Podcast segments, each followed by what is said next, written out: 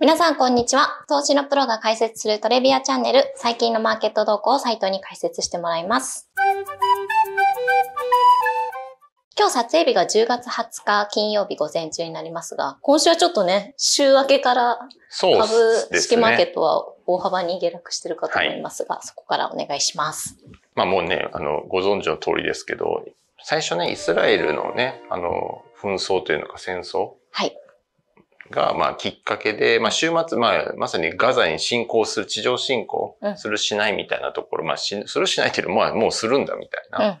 ところで、それがまあ結構飛び火して、まあどちらかっていうと、そのパレスチナ同行、パレスチナとイスラエルっていう話から、まあイランが入ってくんじゃないみたいな。うんもうちょっと中東を巻き込んだごちゃごちゃのなんか戦争はい。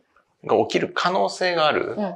っていうのが、まあ、けで、そっからのさ、まずもっとワーストケースで言うと、それを皮切りにいろんな陣営、まあ、ウクライナとロシアの話もあるけど、もうあちこちで紛争とか、いろんな複数の陣営に分かれての、なんかバチバチが起きるんじゃないかみたいな、まあちょっとそういう話も、はい。あの、そういうことを懸念したり、まあ、もちろんリスクで言うとそんなのに、ね、言い出してきりはないんだけどそうで、すね。まあそういった話で、あの、ちょっと売られたうん。週明けね、売られ始めて、で、まあこれはもちろんさ、全然わかんないけど、うん。まあ、正直、その、まずイスラエルの話で言うと、いや、これね、ガチで国としてね、うんイスラエルと喧嘩したい国なんて、中東で、いや、ぶっちゃけいないとは思う。はい。もちろん、態度としては、うんそういうこといあのなかったとしてもうん、その国家としてね、はいそのまあちょっと表現難しいけど、なんかこう、局地的な何かっていうのがあったとしても、その国対国みたいなところで、あのガチンコで戦争するとかって、いや、かなりハードルがあるというか、そんな簡単な相手じゃないから。対イスラエルっていう意味でもね。でもこれイスラエル側だってもちろんそうで、そうですねんなね、簡単に戦争できる話じゃないし、言葉としてはいろいろ強いものが出たりとあるけど、うんまあ個人的にはその、最終的なリスクはね、正直あるとは思うけど、常に。うんでも、じゃあそのバチバチの国家対国家の戦争がそこで起きるかで言うと、ん。あお互いそこまでのメリットが、うん。メリットととデメリットみたいなので言ったときに、やっぱデメリットがでかすぎて、うん。でしかも勝てる見込みがなかなか簡単純ではないうんから、まあ、ちょっとね、考えにくいかなと思ってるので、あの、そういう意味で言うと、この話だけですっごい下に押されるんだったら、うん。それは下に押されたところはちょっとね、短期トレードっていう意味で拾っても面白いかなとは、うん。まあ思ってるけど、まあ実際この一週間、まあ地上侵攻、イスラエル側もそれは同じではい。襲撃があった時に、はい。もちろんあった直後は結構ね、わーってなったけど、いつでももう地上侵攻する。うん。でもう最後通告みたいになってたけど、まあじ、まあ実際のところまだやってない。うんなんか少しまあ日数経って少し冷静になって落ち着いてきた時に、やっぱりこれか、そんな簡単に進行できるもんじゃない。うんイスラエル側がとっても。それはもちろんあの、被害がでかくなるっていうのもあるけど、やっぱりその民間人もいっぱいいるから、うんそんな、それを無視して、うんもうそんな被害とかもどうでもいいんやと。そんなの無視していくんやっていうほどの、そこまで簡単な話でもないんで、うんで、それは本人たちも分かってるから、だから、なんだろう、言葉としてはね、まあ正直僕地上侵攻あると思うんですけど、うん。あの、遅かれ早かれでも、再現のないやり方っていうのはまないような気がするし、うん。僕あると思ってるって言っても、まあ五分五分であると思ってるぐらいの話なんですけど、うん。そこがないとは言わないけど、うん。それをきっかけに大戦争が起きるみたいな、うん。っていうのはちょっと考えにくいします。逆に言うとイスラエルだってそれは嫌だから、うん、みたいな。まあ、あの、アメリカもね、空母2隻ぐらい派遣してるけど、まあそういう睨みも聞かしつつみたいな。うん。ちょっともう、全員当事者の全、おもう口に出す出さないはともかく、思惑としてはこれ以上拡大させたくないっていう、いうのはまあベースかなと思ってるんで、まあ実際この一週間ね、あの、動きとして、大きな動きとしてはね、はい。あの、そこまではないので、まあちょっとその膠着状態から、まあちょっと地上侵攻とかは正直何とも言えないんですけど、なんかこうね、うまいことを大きな話にしない形で着地させる、その着地点がどこかっていうのは誰にもわかんないですけど、うん。当事者たちもわかってないと思うけど、うん。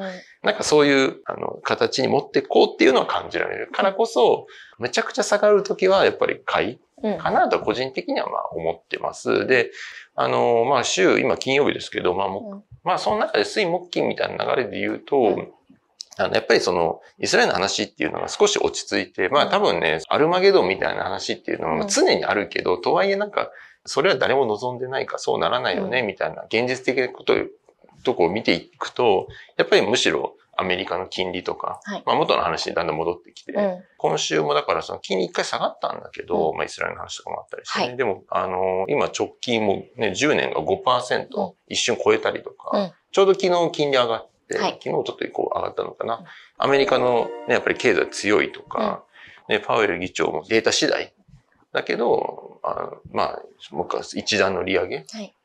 ていうのがやっぱり必要になる。うんことは、まあ全然あるよね、みたいな話まで。まあ最初ね、ちょっとそのコメントとしてはハト派的かな、みたいな捉えられたりしたけど、まあなんか結局、き昨日のオーバーナイト見てると最後金利しっかり上がったりして、で株は下がっちゃったから、それだけアメリカ経済強いっていう裏返しなんですけど、うん。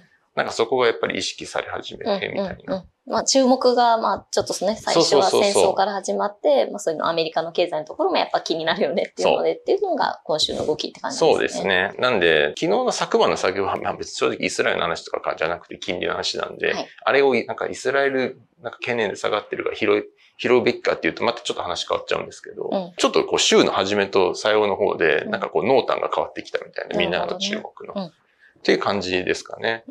うんいやでもその、まあ、こっからは余談というか、あれなんですけど、まあその、金利が、正直10年金利アメリカンですけどね、ドル金利5%超えてくるぐらいな、うん。水準になってて、いや、そろそろ本格的にドル債とそうね。こう、ちょっと振ってく。うん。しかも長期の方ね。うん。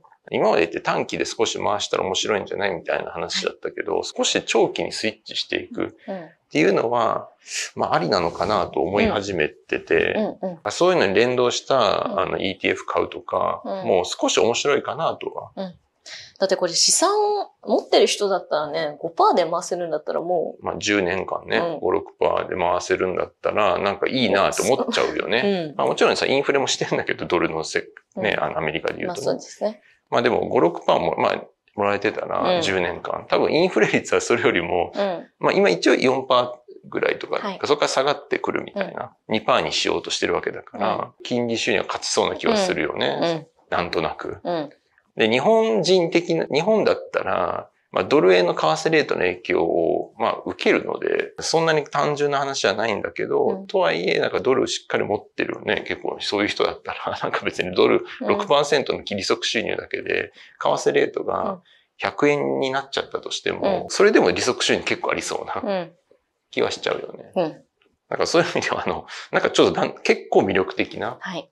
水準にはなってるなと思いますよね。なんかあの、米国債の担保ローンとかって、いやだからですね、ちょっとちょうど今朝とか昨日とか気になって、あの、見てた、まあ、半分ネタみたいなポジション、ポートフォリオなんですけど、なんか米国債担保ローンみたいなのがあるのね。へえ。いわゆるさ、あか国債買うでしょ、買った国債を担保にしてお金借りれます。へえ。え、それ担保にしてる間の利息収入って自分に入るんですか？もちろんもちろん。へえ。で、もちろん担お金借りたらさ、借りたお金に対して金利払うけど、まあ大体それ2%と前後ぐらい。うんまあ円で借りて2%ぐらい金利払わなきゃいけない。うんで資金使途はもうご自由にみたいへえ。まあもちろんさ、それで、あの、車買うとかで、まあオートローンの代わりですとかでも、それでもいいんだけど、うんもっと詰め足伸ばすんだったら、うんまあそれで日本円借りるでしょ、で、その借りた日本円で、なんかさ、日本の、なんか円資産。うん まあ、もうなんだったら不動産買ってもいいかもしれないけど、うんうんそれを頭金にして銀行から金借りて、あの、うん不動産、収益物件買います。うんうん。今度不動産賃貸業の賃貸の収入入ってくるじゃん。うんしかもレバレッジ効いて。うんで、その入ってきた収入から、まあその金利はお支払いするしとか、うんうん。レバレッジを一気にかけれるみたいな。錬金術と言うのがあれですけど。まああの、このモデルが崩壊するときって多分円高なんだようんね。うんうん。例えばさ、まあ、めちゃくちゃわかりやすくね。うんまあ、ちょっとすごい大きな、大きなお金の話するけど、まあ、例えば100万ドル持ってます。今の、まあ、150円だと1億5000万円分、うん円で言うと100万ドルですみたいな。で、その、さ、債券買うじゃん。うんそしたら1億5000万円分だから、まあそれのね、なんか7、8割ぐらい担保の掛け値らしいんだけど、まあじゃあ、うんちょっとざわかりやすく1億円借りましたみたいはい。な。ね、それの2%ぐらいさ、うん払わなきゃいけないみたいな。で、じゃあその2%払うためにその1億円を使って、なんかさ、運用しないと。そう、まあ配当株買うでもいいし、不動産買うでもいい。不動産だったら1億円頭金にしたら多分10億円ぐらいの不動産買えるから、うん。なんかまあ10億大げさかな。まあでも10億弱ぐらいうん買えたりも多分するから、まあなんかそういうのでこう、回すとかね。うん。あるよみたいな話なんですけど、ただもうこれ崩壊するときって 多分、そもそも今100万ドルが1億5000万円の価値あるから成り立ってるけど、うん、1ドル100円になっちゃったらさ、うん、100万ドルが1億円になっちゃうから、仮に掛け目がさ、7、7、8割まで、7割まで OK よって言われても、そうすると7000万円まで OK だって、うん、いや、1億円借りてたけど、いやいや、7000万円なんで、あの、3000万円返してくださいって言われちゃうんだよね。はいで、返そうとしてた時にさ、借りた円をさ、別の資産に移しちゃってると、これ売れ、すぐ売れないから、じゃあしょうがないから、アメリカ国債、ね、100万ドルもちょっと売ろうとしたらさ、うん、いきなり30万ドルって言ったら、だったら150円の時に円に戻してた方がよかったじゃん、みたいな。うんうん、100円の時に売らされるからね、それだと。まあ、というので、あの、ドル円がそうやってこう円高になるのがまあ正直リスク。なんだけど、それもね、借りた円資産をもちろん円で持っててもいいんだけど、持ってるだけでただ金利払っておしまいだからさ、運用したいじゃない？はい。じゃあ、円高になった時に儲かる、円高内需株みたいな。なるほどね。で、しかも高配、ちょっと配当のある。はいはい、高配当って言うとまあ4%ぐらいでいいと思うのね。4、5%ぐらいの。うん。の、なんかこう、輸入系の内需株持っとく。うん、そして円高になったら収益改善する株価上がるんじゃないみたいな。なるほどね。で、配当は4%入ってくるから、例えば借りた1億円でさ、うん、1億円のなんかわかんない内需株買って4%配当もらって400万毎年もらってるみたいな。うん100万は返すと。そう。金利2%は、うん、200万円の利息を払わなきゃいけないから返すけど、でも返してまださ、200万円手元に残ってるわけよね。で、だから、それはずっと借り、なんか、そのスキームが生きてる限りずっとワークするし。かもそのドル円のレートのヘッジをそっちでできてるみたいな感じですね。そうそうそうそう。う。あとね、あの、さっきその債券もさ、100万円のドルの債券買いましたとかって話したけど、うん、これね、円高になるときって多分アメリカの金利下がってるときなんだよね、うん、アメリカの金利下がってるってことは10年の国債買ってたら、アメリカの国債の価格上がってるわけ。うん、だから、100万ドルの国債買っても、国債の価格はもしかして110万ドルとかなってる可能性あるんだね。はいはいはい実はそこで10万ドル分儲かってる。まあ、それを円転すると、150円が100円になってたら、日本円で見たらさ、うん、下がってるけど、うん、ドルで見、ドル資産自体は増えてる。うん、だからドル資産は増えました。もちろんね。増えた上に、返さなきゃいけない借金の円の方は内需株とかでカバーしてます。で、基中の利息を配当で払ってますみたいな。うん、そのね、買った内需株が個別の事情で崩壊してなければね、収益が改善しててみたいな。みたいなポジション組めないかなと思って、あの ね、なんか投資家の人ってすごいですね。いや、それぐらい金利が上がってるから、うん、なんかこの金利が上がってるのを活かしたいみたいな。うんうん、ドルの金利がね。単にドルを、なんか円をさ、ドルに変えて、ドル国債買いますあるいはアメリカの長期債に連動して ETF 買います。でもいいんだけど、うん、もう一ひねり欲しいみたいな。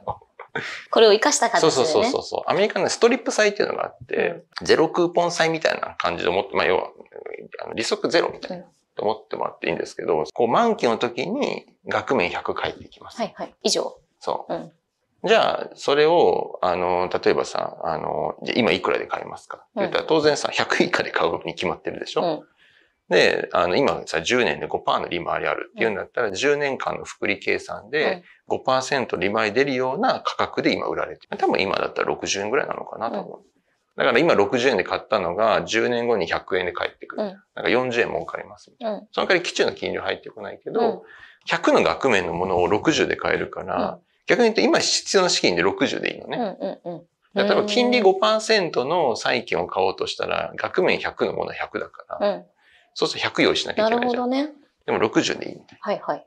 もっとレバレッジ効かすんだったら、そういうストリップ債買って、うん、今は価格60だけど、金利が例えばすごい下がってさ、今5%だけど、それが2%になりますとかなったら、うん、それになった時がさ、1年後とか2年後とかだったら、多分60円がいきなり75円とか80円ぐらいの近づいてると思うのね。そうすると30%ぐらいなんかキャピタルゲイン2年でドルで、ドルで得られてて、はい、借りた方のお金は、円は別のもので運用してる。うん。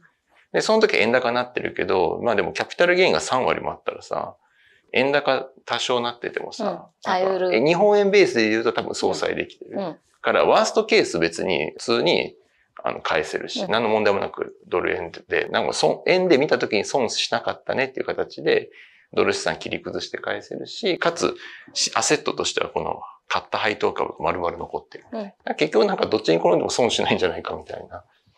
なんか金利があるとそういう、それって日本はないですもんね。ね、日本にもさ5%もないからね。ね長期金利で0.8%とかってニュース出てましたよね。うんさっき今週。なんかそう、それぐらいなんで。まあそれだとさ、ちょっとなんかさ、0.8%の金利もらってウキウキはあんましないじゃん。そうですね。まあそもそも、ね。絶対、絶対値として。そうですね。でも5%だったらなんかいろいろできそうな気がする。いや、そう、いろんななんか組み合わせを。そう。まあ多少ね、あのリスク取らないといけないんですけど、これあの無リスクでできるっていうか、それはないっていうか、うんそれだったらもう黙ってあ米国債持ってそういうことですね。5%エンジョイしてください以上なんですけど、うんまあそれだとさ、金利が下がって、為替がこうわっていった時に、円高触れた時に、うんまあ別に円転するつもりないんでって思ってたとしても、なんか円で見たら資産目減りしてるから、なんか悲しいとこもあるじゃん。うんそこをもう一ひねりしたいみたいな。っていう、なんか、話で、米国債担保ローンって、プチ富裕層とかには流行りそうな気がするなと思って、ちょっと見てたっていう。うんでも金融業界の人たちでそういうのは必ずこういういいタイミングでちゃんと出してるんですね、そういう。まあ、米国債担保ローン多分ね、どこも、あの、や、やってるっちゃやってると思うんよね。あ、昔からね。あーであ、でもね、あの、証券担保ローンっていうのがあって、だから株買ったら株を担保にお金借りれるのうよ。んうんうん。多分ね、それはどこの証券会社もやってんじゃないかな。僕はあんまりそんなんしないけど、それこそね、SBI 証券とかそうオンライン証券とかやってる気がするけどね。へまあ、そのそんなに金利安くないと思うけどー、なるほどね。金額掛け目とかも、あの株とかだったら掛け目すごい低いようん。だって株価すごい動くからね。うんで、日本国債とかも絶対担保ローンあるはず。うん。でも、ちょっと変わってると言ったら、それ米国債とか、アセットクラスがドルのもの？うん。で、貸す方も為替リスク取るじゃない。そうですね。そういうのはちょっとね、やれてるとこやれないとこってあると思う。へえ。でも、あの、そう、まあそういう意味だと、もっちゃん言う通り、その、金利が5%になって、アメリカ国債の金利がすごい増えてきてるから、そういうのを出そうっていううん会社は増える気がする。ドル建ての債券持ちたいっていう人が多分今、どんどん増えてると思うから、それ持って、持った上で、なんかお金貸せますよ、みたいな。なるほどね。それを担保にみたいな。うん。っていうのはありそうだなとは。勉強になります。いや、勉強じゃないんですけど、まあ単にあの、なんか、もうちょっと爪伸ばしうんしたいって思ったらなんかあるかなっていうのを考えてたって感じですね。ありがとうございました。と弊社の専属アナリストがジャーナルに記事を毎週アップしてるんですけれども、今週はアクティビスト関連銘柄、リスク回避の PBR1 倍割れ銘柄の探し方はっていうのをアップしてるので、ぜひよかったら概要欄から見てみてください。